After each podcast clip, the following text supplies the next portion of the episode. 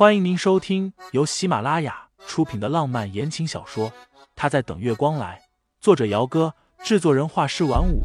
感兴趣的听众老爷们，赏个三连，点亮我的关注，点亮你的夜空。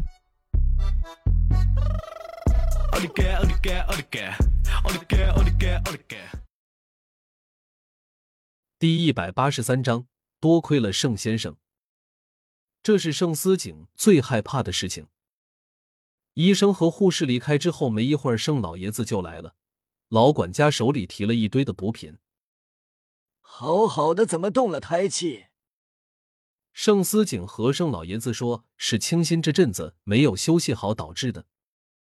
至于其他的，现在也不方便和老爷子细说，一切以沈清新的身体为重。”盛老爷子待了半个多小时才离开，然后便是陈毅和陈飞过来探望。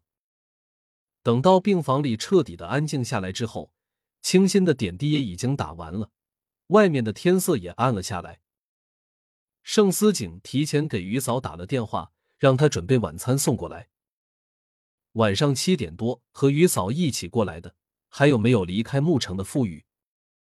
说起来也是巧，傅玉下午原是打算直接回上城之前再去看看清新的。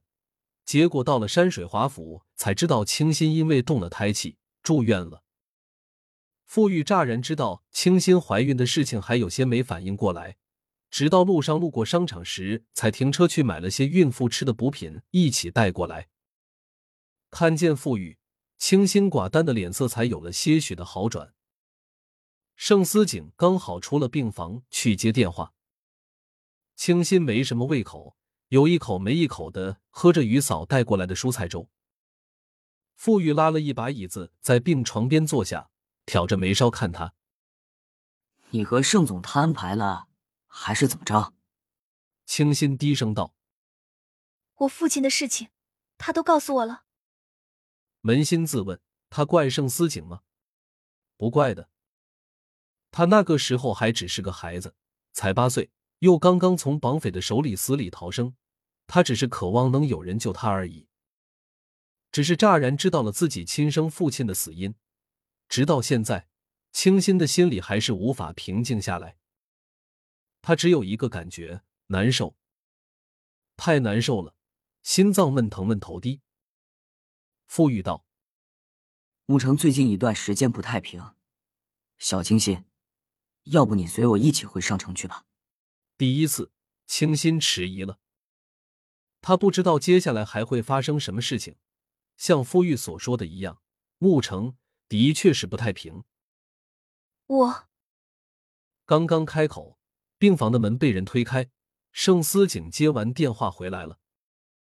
傅玉看见盛思景那副微拧的脸色，识趣的没有多待，和清新说了一声便离开了。一小碗的蔬菜粥。清新喝了三分之一，便吃不下了。怎么就吃这么一点？盛思景的脸色越发的不好看了。是不是不合胃口？还是你想吃什么？我打电话让人送过来。清新摇摇头，不用了，我没胃口，吃不下。于嫂在一旁苦口婆心的劝：“太太肚子里还有一个呢。”吃这么少不行的，您为了小家伙着想，多少也要吃一些呀。清新耐不住于嫂苦口婆心的劝，勉强的吃了半碗的蔬菜粥和两颗饺子之后，实在是吃不下了。清新住院的第二天，沈冰雪来了。我刚刚才知道，艾米也住这家医院，就在上面一层。盛思景昨天没偷偷的去看他吧？沈冰雪端着一盆洗好的提子出来，包了一个往清新的嘴边送。清新微微挑眉，他也住这家医院，也不知道怎么样了，应该脱离生命危险了吧？对于这个算是自己名义上的姐姐，清新实在是生不出什么感觉来。但既然是在同一家医院的话，去看看还是有必要的。我想去看看他。哈。沈冰雪眨了眨眼：“你去看他做什么？要看也是他来看你，别去。”清新拿眼睛无辜的看着他：“冰雪姐姐，你不陪我去，那我就自己去了。艾米的病房门外站着两个人高马大的保镖，沈清新和沈冰雪根本就进不去。倒是病房里的艾米听见了清新的声音，主动的打开了病房的门，然后用流利的英文和黑人保镖说了几句话。保镖脸上有些为难，不过看他脸上坚持，而且几个人看上去也认识，这才放了行。盛太太，沈小姐。